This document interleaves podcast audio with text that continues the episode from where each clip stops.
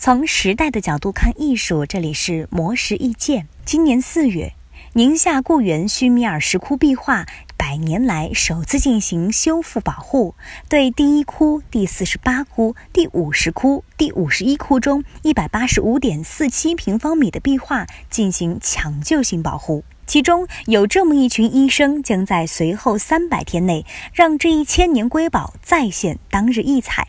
他们就是壁画修复工程中的七位文物修复专家。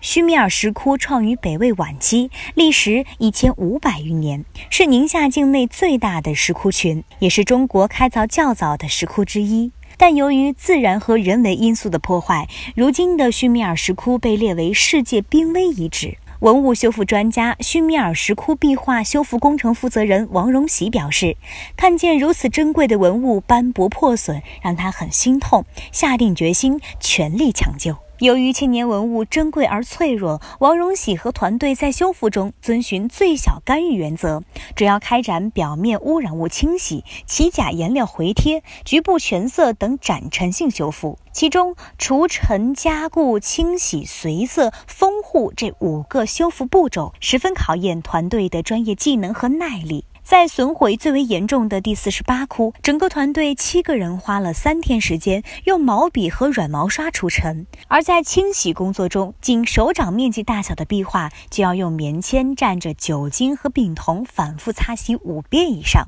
每洗一次还要等自然晾干后再继续第二遍。为了在修复过程中保持专注，除了技术上的沟通，专家们基本不聊天。五十九岁的女专家朱云霞表示：“虽然工作看似枯燥，但其实挺有趣，因为他们是在和历史与古人隔空对话。”令人感慨的是，团队的成员们普遍高龄。六十九岁的修复专家王晓生就说：“在中国，目前仅有不到一千人从事文物修复专业工作，且老龄化严重。他希望能把这份手艺传给更多九零后、零零后，因为文物修复需要匠人精神，也需要更多年轻人的热爱与传承。”以上内容由模式意见整理，希望对你有所启发。